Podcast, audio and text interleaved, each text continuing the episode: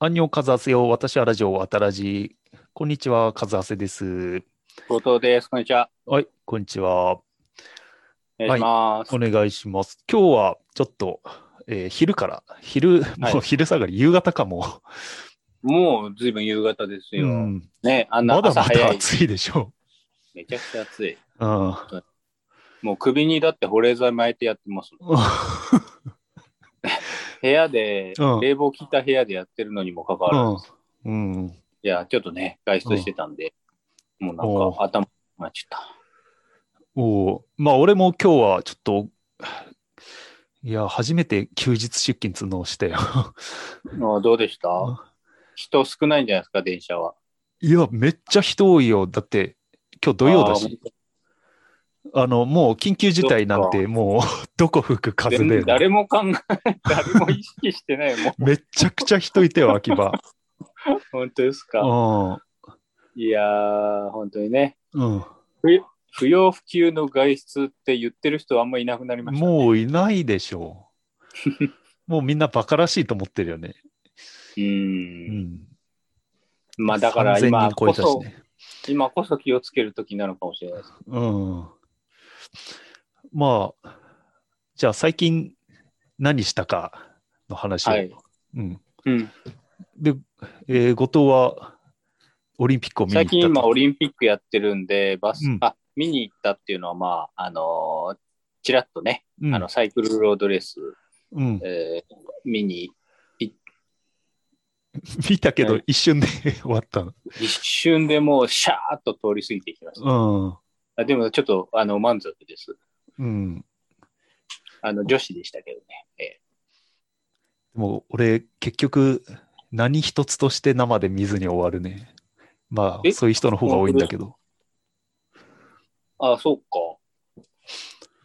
今日あれ見てくださいよ。あのん、なんか E テレで7時か8時から、あの、アメリカ対チェコをやりますから、あの、バスケ。ああ、そうなんだ。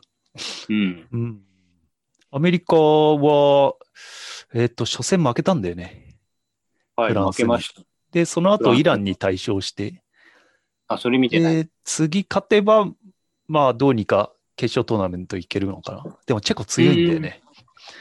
チェコ誰がいるんですチかェコは。ね、サトランスキーっていう NBA のガードがいて、なんチームどこですかチームどこだっけなあんま強くないチーム。ちょっとね、本当にもう、この2週間ぐらい、うんもうずーっともう埃かぶってた NBA の名鑑引っ張り出してみて、それいつの首っ引きで。えーっと、サトランスキー。えーっとね、2000え、あ、買ったの2020、2021シーズン。おおじゃあ最近。なんか、うちの弟が喜ぶかなと思って、んなんかあの、誕生日に買ったら、うん。あ、いや、そんなの持ってるよって言われて、あ持っのてる。、泣く泣く自分で保 有してた。いた、今、ブル、ブルズ。ああ、ブルズだ、ブルズ。うん、そうだ、そうだ。あのね、予選でカナダって、あの、ほとんど NBA 選手の国に勝ったのよ、チェコって。それそれで上がってきてるから、結構強いとアトランスキー、じゃあ読ませていただきますね。思ちょっと、あれかな。アシストに対してターンオーバーが少なく、安心してボールを任せられる。う。うん。おえおこの人はガードですね。うん。 2メーター1センチか。バレーボール一家に育ったものの、マイケル・ジョーダン主演のスペースジャムの影響で、自身はバスケに傾 倒。お最も影響を受けた選手にマノ、マヌ・ジノビリの名前を挙げている。お好きな。な映画は、ショーシャンクの空にとインセプショへえ、いいセンスしてるね。ン。なかなかいいですね。おおそうだショね。ースシペャンースクジャムの空にとインセプションそうそうスペースジャムに影響を受けたとは思えない。スペースジャム僕見たことない面白ないですんかとなく見たかなおもう覚えてないわ。今度、それのレブロン版がやるんだよ。の。えスペースジャムレブロン版。うん。へもえう、う、ももうやってんのかなもうすぐやると思う。そうですか。う。うん。いやーあの、違和感のある合成の映画ですよ。 そう、アニメとなんか実写の合成みたいな。アニメの実写うん、でもなんかね、予告見たら、あの、ワーナーのいろんな他の映画となんかフュージョンしてて、のあのマッドマック。クスとか、へえあ、の、なんかあの、他のいろんな実写系の映画もなんかフュージョンしてて、あ面白そうだな、うんまあ、じゃあまあオリンピック、オリンピックはどうだろうな。他なんか見てるあれも、あれも見てないんですか日本代表の試合も、バスケ。ああ、見てるよ。あ、それは見てますかうん。まあ、2試合とも負けちゃったんだよね。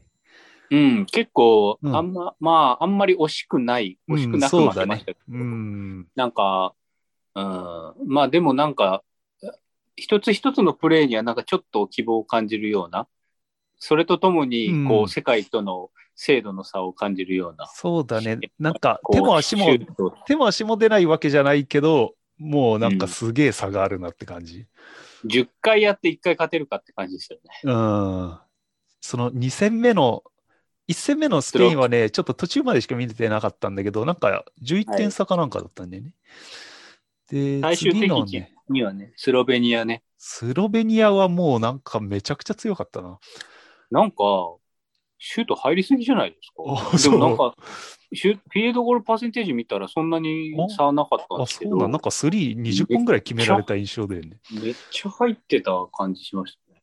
あと、ドンチッチっていう、あの、まあ、うんスロベニアのエースが NBA でまあ新人王を取って、今3年目うんかな、もう MVP 候補にも上がるぐらいすごいんだけど、うんうんあれがね、ディフェンスでブロックされまくって、別にディフェンスは有名じゃない選手だね。ああ、はいはいはい。もう日本の比江島とか、なんか、うんドライブしていって思いっきりドンチッチにブロックされてて、うんああ NBA で別にディフェンス優で名が知れてない選手にもディフェンスでこんな無双されるのかと思って、うんそこがそ意うな外んでだっしたょ。うね。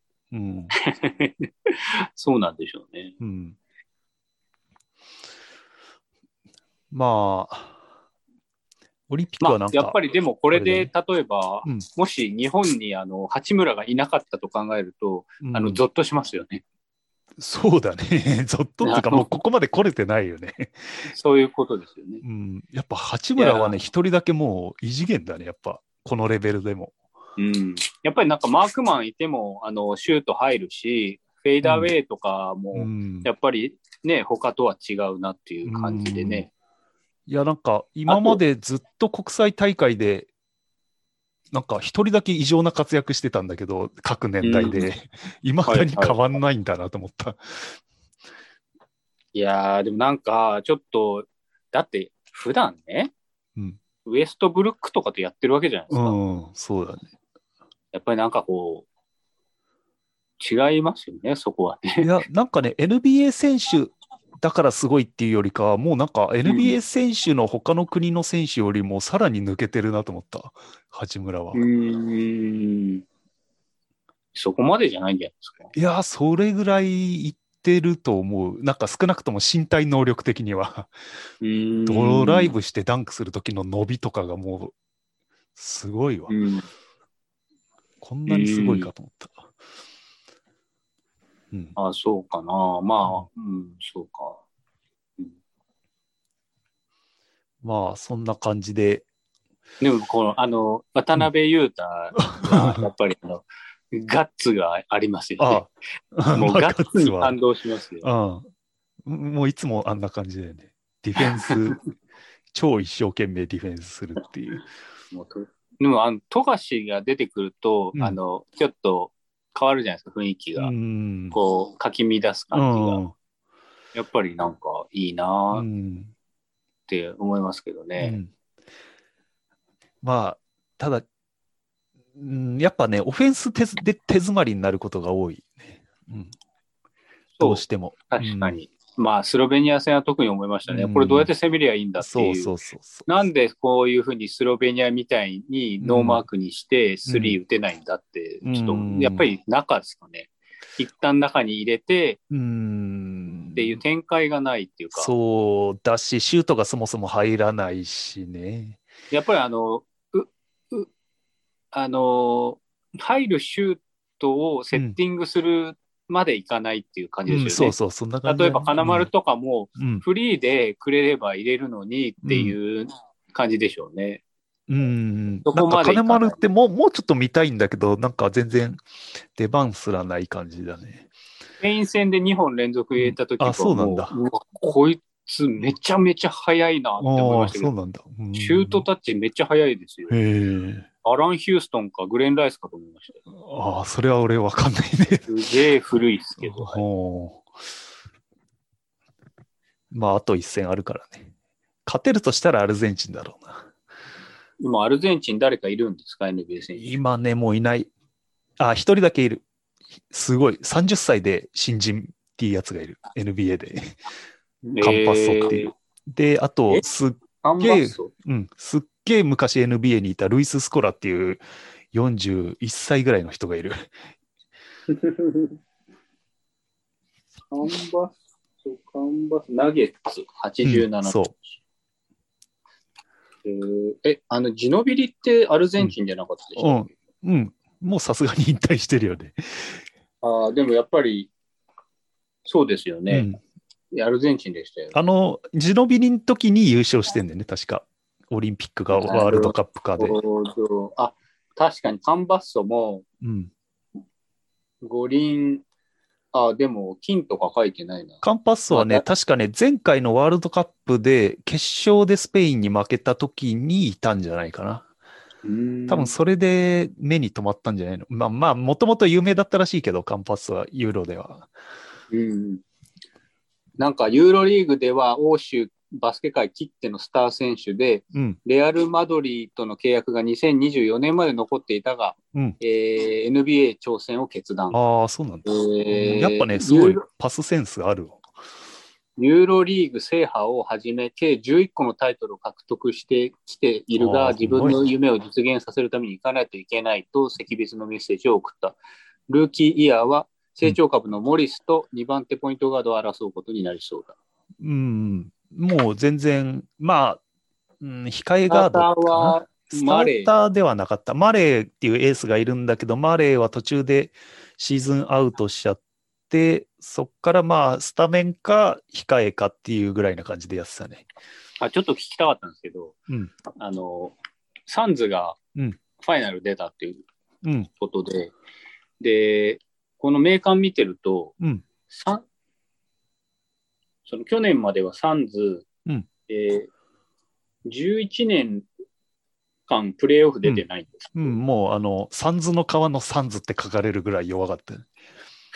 へえ、そうなんだ。うん。僕らの時強かったんで、ちょっと意外。うんまあ、バークレーからね、ナッシュから、そこら辺の時代は強かったと思うんだけど、で、それえでえクリス・ポールが入っただけで、ファイナル行っちゃうんですかまあね、去年、あのーココロナで、結構やったん去年コロナで中断して、半年ぐらい中断して、で、あの、バブルっていうあの密密室みたいなところで再開したんだけど、うんそこでプレーオフには届かなかったんだけど、全勝したのよ、サンズは。で、これ来年全、勝うん、10, 10戦ぐらいやって全勝して、すごいですね。これ来季は期待できるんじゃないかって言ってて、クリス・ポールが入って、めっちゃ強くなった。あーへえ、このブッカーっていうのはうん。アメリカ代表ですうね。ん、こそうれ。ブッカーがエースブ。ッカーすごかったわ、今年。へえそうなんですか。もう、なんか初めて出たプレーオフの得点記録を塗り替えたとかいう話で、うんもう全然止めらんない時があった。うん、へえでもまあ、196だからシューターですよね。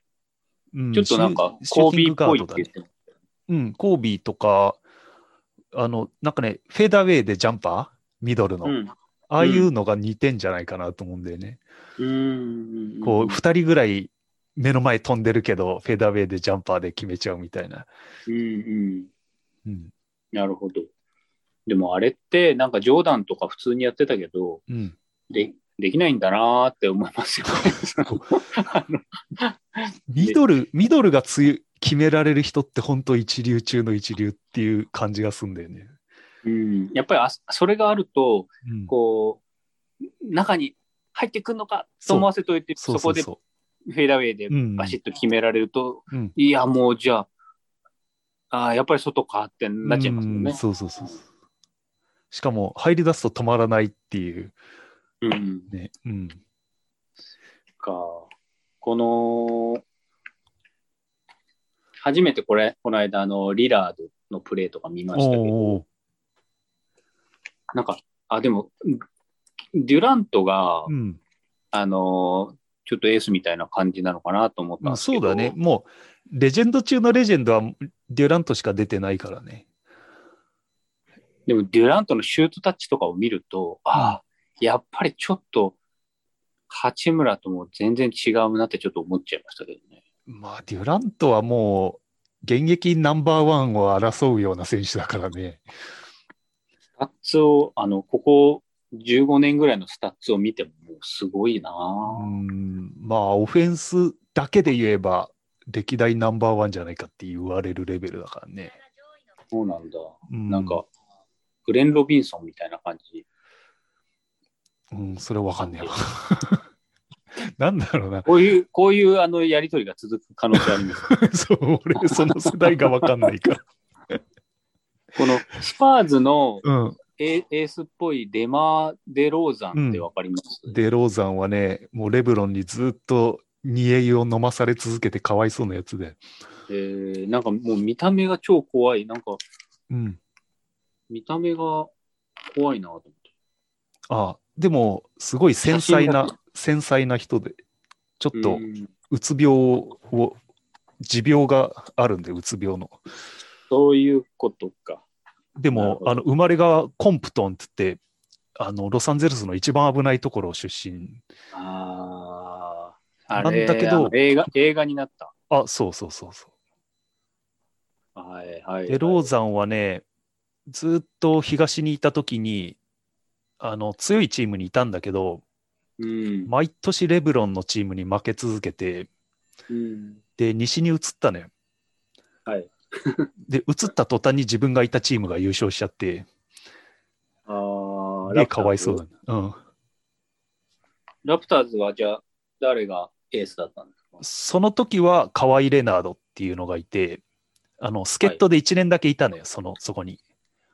はあはあ。まあ、河合レナードも現役ナンバーワンと言われるうちの何人かの一人なんだけど、うん。河合レナードとスパーズ、スパーズで生え抜きだ、生え抜きっつうか、まあ、名誉生え抜きぐらいな感じだったのよ、レナードうは。ん。うん。だけど、ポポビッチ、スパーズの監督となんかちょっと喧嘩して、出ちゃって、で、えっ、と、今まで優勝届きそうで届かなかったラプターズが、もうここでし、もう一発かけるかって言って、うんずーっと生え抜きエースだったデローザンをトレード出しちゃった。うん。そしたら優勝しちゃっ た。うん。本当といデうローかザ、ンラかプタわいーそズう。って、渡辺裕太がいるんですね。うん、今年からね。そうか。うん。じゃあ、カナダだ。うん。だから、あの、あれだよ。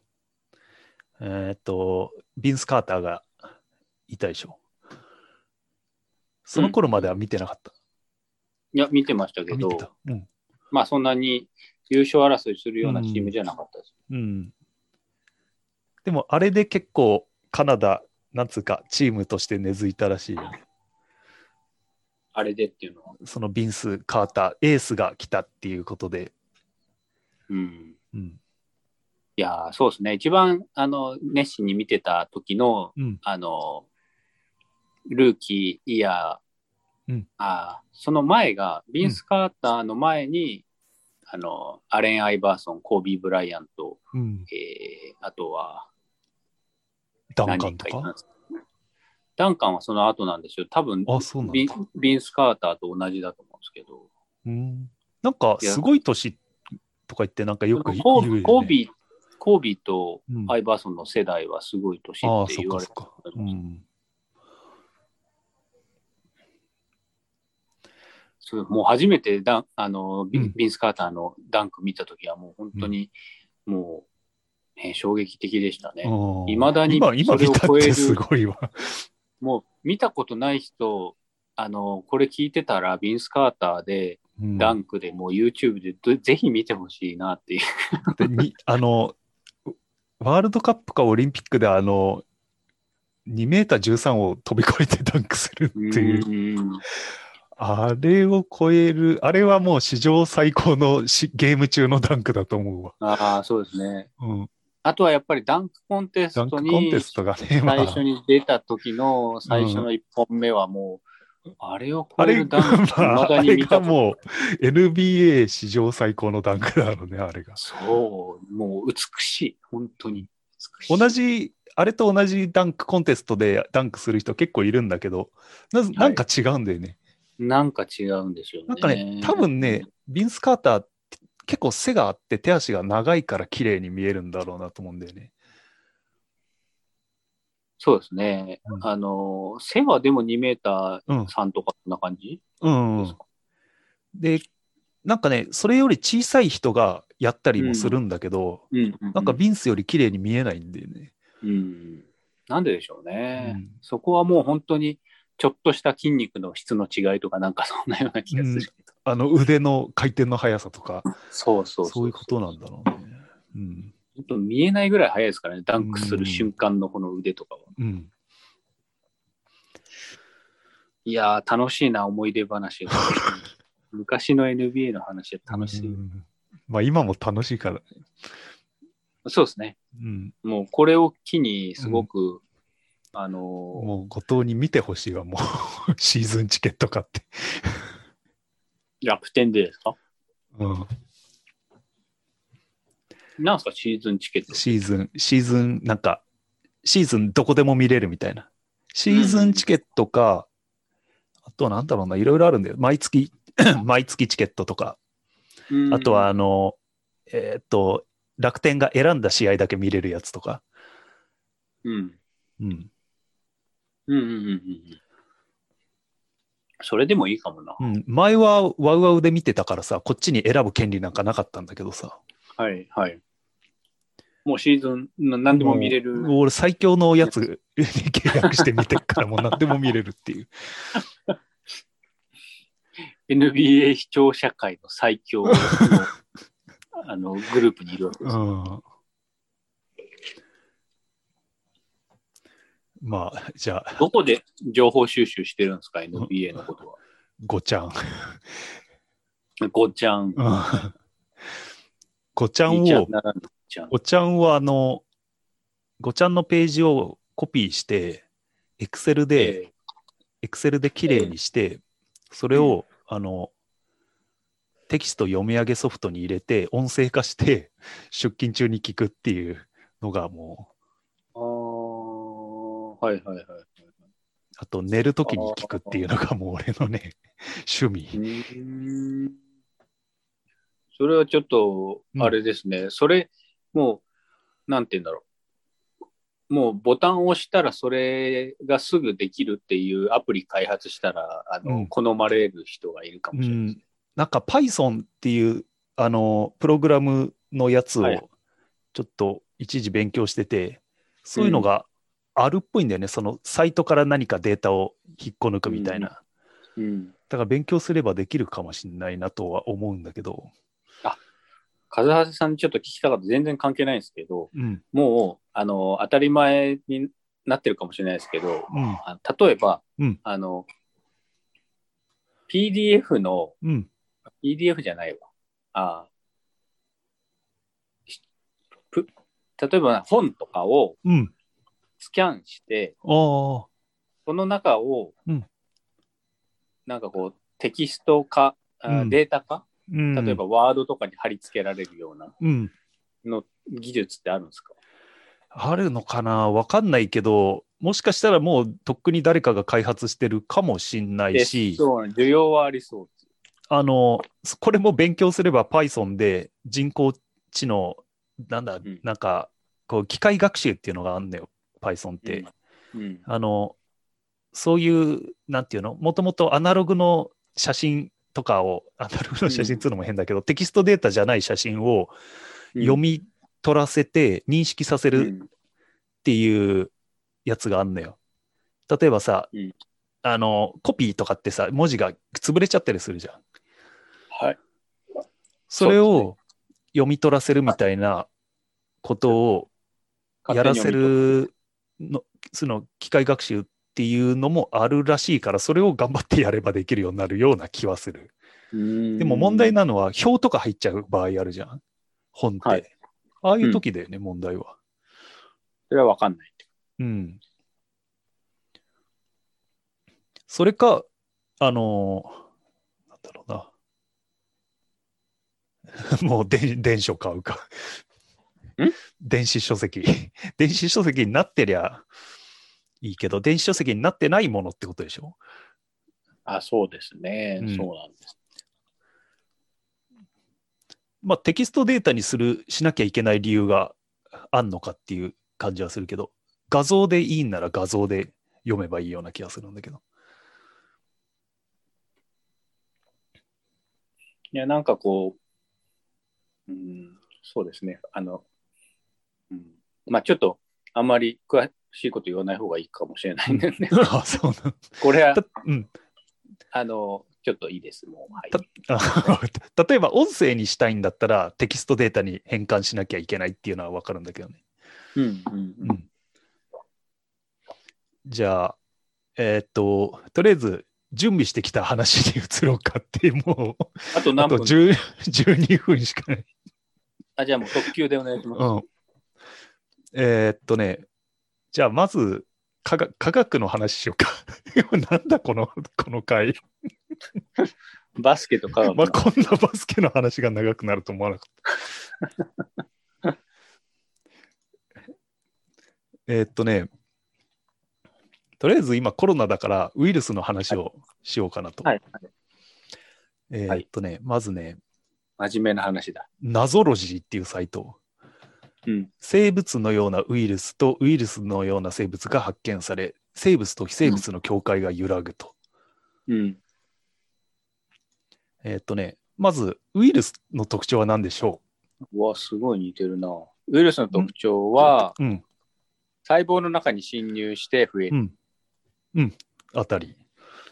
おう他に何か特徴あると思いますかえーっと、なんだろうな。あ、生物ではない。うん、生物ではないとされる理由はあ、生物ではないとされる理由うん。うーん。ちょっと聞いてきていいですかえっと、 いいよ。まさかの助っ人。うん。ウイルスが、うんえっと、生物ではない理由は、うん。ウイルスだけでは増殖できない。はい、あ たり。おうよっしゃ もっと難しいこと言われたらどうしようと思 った。それが重要なポイントなのよ。ウイルスが生物かどうかわからないってよく言われる理由。はいはい。なのに、えーっとそう、そうだと思ってたら、えーっと、うんウイルスじゃないくって、うん要は、あのーウイルスではなくて生物の中にそういう特徴を持っているものが見つかりましたよと。うんうん。えっと、このぐじゃぐじゃっとした、なんか紐の塊みたいなやつなんだけど、うん。がカルソネラっていうんだけど、これはうんキジラミに寄生する生物、細菌。うんちなみうにん細菌は生き物ね。うん。ウイルス、細菌っていうのは自己増殖したり、まあ、増え、まはあ、い何らかしらの方法で自分、はい自分かもしくは、あの、つがいで増え、増えることができるみたいな。うん。うん。なんだけど、こいつは自分でほ増えることができないと、生物の癖して。うんうん。キジラミの生殖細胞に紛れ込んで、生殖細胞が受精卵となった後は、キジラミの細胞とともに分裂しながら増えていきますと。うんうん。うん、だから、ちょっと,、えっと依存、他の生物に依存しないと増えられないっていうところが、ちょっとウイルスに似てるぞと。うーんで、あとはね、 えーっと、なんか抵抗力があるウイルスっていうのも見つかってるらしくて、うんうんあのウイルスっていうのはものすごいどういうこた、えーっとね、単純で、あのええこのこの画像を見てほしいんだけど、あのウイルスっていうのは、まあ、これは一つのウイルスの形なんだけど、なんかこう、はい月着陸船みたいな形してて、あーあ頭の部分に DNA が入ってて、なんかちょっと胴体と足みたいなのがあるんだけど、で、うん頭の中に DNA 入ってんだけど、そこまで通常は、あのー人間とかみたいに大量な DNA は入ってない。だけど、結構ここが複雑なウイルスもいて、うんえーっとね、うーん、なんか余剰とも言えるような遺伝子を持ってると。で、えうんーっとね、もともとはバクテリアがウイルスと戦うための、えー獲得免疫を担うシステムも、そのウイルス自体に含まれていた。だから、えー、とあとね、自己複製に関わる遺伝子も、このウイルスの遺伝子の中に見つかったと。うんなんで、えー、とウイルスの中にも、そういったウイルスの定義から自外分れでる増殖できちゃうような。多分ね、そこまではいかないとは思うんだけど、なんかう複ん複製をブーストする機能があるみたいなことが書いてあったけど、っうんていうこともありますよというのがこの話。うんで、さらにもう一個見つけたのが、はインい。フルエンザと風邪は同時にかからない理由が判明。ウイルスはいもはい領土戦争していた。謎同士。おー謎ロジ。うん。これウイルスが流行ると風邪が流行らなくなるらしいね。確かにあの、ね、去年のインフルエンザウイルスの患者めちゃくちゃ減ったっていうう、ん言ってましたよね。まあコロナとインフルエンザの相関関係にはここには触ら触れられてないんだけど、はこいこ。で触れられてるのはインフルエンザと他の一般的な風邪。うんまあね、風邪って俺、最近なのかなと思ってたら、えっ、と、風邪ウイルスは鼻風邪の原因、雷のウイルスや夏風邪やプール熱として有名なアデノウイルスなど呼吸器、呼吸器に取り付くウイルスが代表的。だから、うん風邪もウイルスなのね。うんうんうんうんで、えっ、と、ウイルス同士で覇権争いをしてるらしくて、あの、生物の細胞内で。はい。で、ある一定の、えー、と数が増えるとかな、よくわかんないけど、えーある程度支配しちゃうと、他のウイルスが入ってくるのを抑制できると。うんとなると、どういうことができるかもしれないでしょああ、何かこう、あんまり体に悪くないウイうんウイルスを入れておいてう。うん、予防するっていう。そういうこと。おー本当ですか。だから、今後は弱毒、いい毒の弱いウイルスをにあえて先に感染して、えっ、と、うんうんうん。毒が強いウイルスに感染しないようにすることもできるかもね、みたいな。ううんんえっと、 あの感想を 語ってもらう暇もなく次行っていいですか。お願いします。はいはい。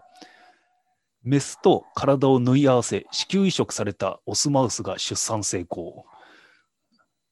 謎ロジえこれすごいよねメスと体を縫い合わせたー。うん。子宮移植を受けたオスが、うん、あ、これじゃあ、シュワちゃんのジュニアってことですか ジュニアって映画あったね、そういえば。シュワちゃんシュのワ子ちゃん供が分妊だっけ娠するやつ。うん。なんか、そんなコメディな話じゃなくて、はい。これね、今画像見える。うん。これ、見えますオスとお尻のところで、これ、メスが縫い合わされてんのよ。ちょっと、マジっすかはい。で、オスは子宮をまずメスから、えーと移植してもらって、受精卵が、うん、をそこに入れると。で、うんえっ、と、 して、ろしてって書いてあるけど、これ、殺してって いう。オスは殺してって言ってんだけど、無理やり子供産まされて、ああのの、なんかね、ここで重要になってくるのが、ホルホルモンかなんかで、あのただ子宮を移植しただけじゃ子供は生まれなくて、この、はい。えっと妊娠してからなの、させてからなのか分かんないけど、あの要は血液をあの共有するみたいな。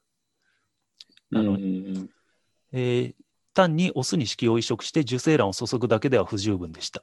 妊娠を維持して出産までこぎつけるには、オスにはないメスの体のさまざまな血中ホルモンの働きが必要になるからですと。で、えー妊娠中のメスの体そのものを用いることにしましたと。なんでこれ縫い合わせちゃったよって。ちちょょっとあの、こういう、えムカデ人間っていう映画あったけど、なんかそんな感じで、そうですね。いやこれはちょっと よくやるなと思ったんだけど、ー、うん、で、無事出産と。無事出産。うーん、なるほどね。うんだかまら、あなんかでも、うん、他の、すあの、生物とか虫とかの話聞いてると、やっぱりその、ね、人間のようなオスとメスがいて、うんこう、出産するっていう形式が、なんて言うんでしょう。もう、それが、そそれが全てではないんだなっていうのはすごい思いますよね。だって、うん雌雄同体の人もいれば、あー。うん単位生殖すできる人もいれば、うん。メスしかいない生物っているみたいですからね。あの、なんか選ばれて、一匹だけメスになったり、オスになったりっていうこそれともあるしね。それもあるんですけど、うんもう、もうメスしかいなくて、メスがほう。単位生殖。単位生殖って、えっ、と、要するにつがいが必要ないってことそうだと思います。はい。じゃあ、でも、そういう場合あれだね、あの、なんつうの、よくある、あの、なんつうの、弱点がみんな同じになっちゃう一個の集うん団の。うんうんうんうんその弱みはどう、どうやって克服してんだろう な。そうですね。まあ、こんな感じ。うんうん。そんなに弱みにならなかったりするのかもしれない。まあ、たまたま うまくいったのかな、今まで。それちょっと気になるね。昆虫かなんかかな。なんだ昆虫の、えーうんスグリゾウムシは、うんえースグリゾウムシうん。は、えー単位生殖だと思う。へえ、オスがいないんだ。そう、それでなんか、たまにどっか佐渡島で、うんえーオス発見みたいな、なんか、 なんかどっかで読んだ気がするな。 じゃあ、たまに出てくるんだ。たまにいずるっみたといいな。ないわけではもないのか。全国にいる虫なんで、うん別にいなくても、うん特に問題はない。ああ、そっか。でも、それあれだね。それがもし害虫だったら、無限に増えてたね。まあまあ、そうですね。そうやって考えるとさ、ゴキブリとかもさ、で害虫って無限に増えることないですよゴゴキブリどっかに頭頭打ちになる。ああ。ゴキブリとかもどっかで交尾してるんだよね。あんま考えたことないけど。いや、めっちゃしてるんじゃないですか。うん。で、この前見つけた虫のニュースで、うんあの、メス、メスにペニスに似たものがあって、あの、オスがむしろ挿入されて、うんあ、の、で、なんかね、精子と栄養カプセルを、あの、うん送り込むのよ。うん、あ、40分。40分じゃ経っちゃった。それまさにあれじゃない。まさにもあうれだなっ逆、ていう、逆レイプだよね、もまさにあれだなっていう映画を今思いついたんですけど、うんあの、和橋さん見てないかもしれないから言わないと。う。 あ、そう。なんで気になるな。いや、でもそれがもう本当あの映画の肝みたいなところだから、逆、逆アナルとも言うけど。完全ネタバレになっちゃうから言わないあと。ーまあ多分、B、BL 界かど、どっかの界はゾクッとしたと思うんだよね、それで。そのニュースで。うんそうっすかね。うん。ああえだから、あれじゃないですか、もう、えっと、SDGs じゃないですけど、そうんの性の多様性みたいなことよく最近言われますけど、やっぱり性はうん男性と女性の2つの性ではなくて、うん。あの割とこうモザイク模様というか、うん、もう本当にいろいろなありま方があるあ、他の動物を見りゃゃね、それがな分っかってていくと思いまますよ。多分、和橋さん、あの老人になったら、す。うん。もう惹かれると思いますよ。男と女二人、二つしかなかった時代に生まれてたんですよね、みたいな。うん。でも、本当確かに男と女しかいないって考えると、え、本当になんか、あ、これだけしかいないんだって思う時はあるよ。なんか、謎の第三の性みたいなうん。人間がいてもいいのかなって思って。だって見た目もやっぱさ、男と女しかいないわけじゃん。 はい、差別嘘。ってなりますよ、こ 今後はね。いや、もっとなんか、こう、緑の角が生えた第三の性みたいなのがいてもいいのあかなそっのていう。スター・ウォーズの酒場的なことですか。うん、そうそうそう。トータル・リコールのあの、飲み屋さんみたおいっぱい3つみたいな。な。えうん。まあ、っていう話でした。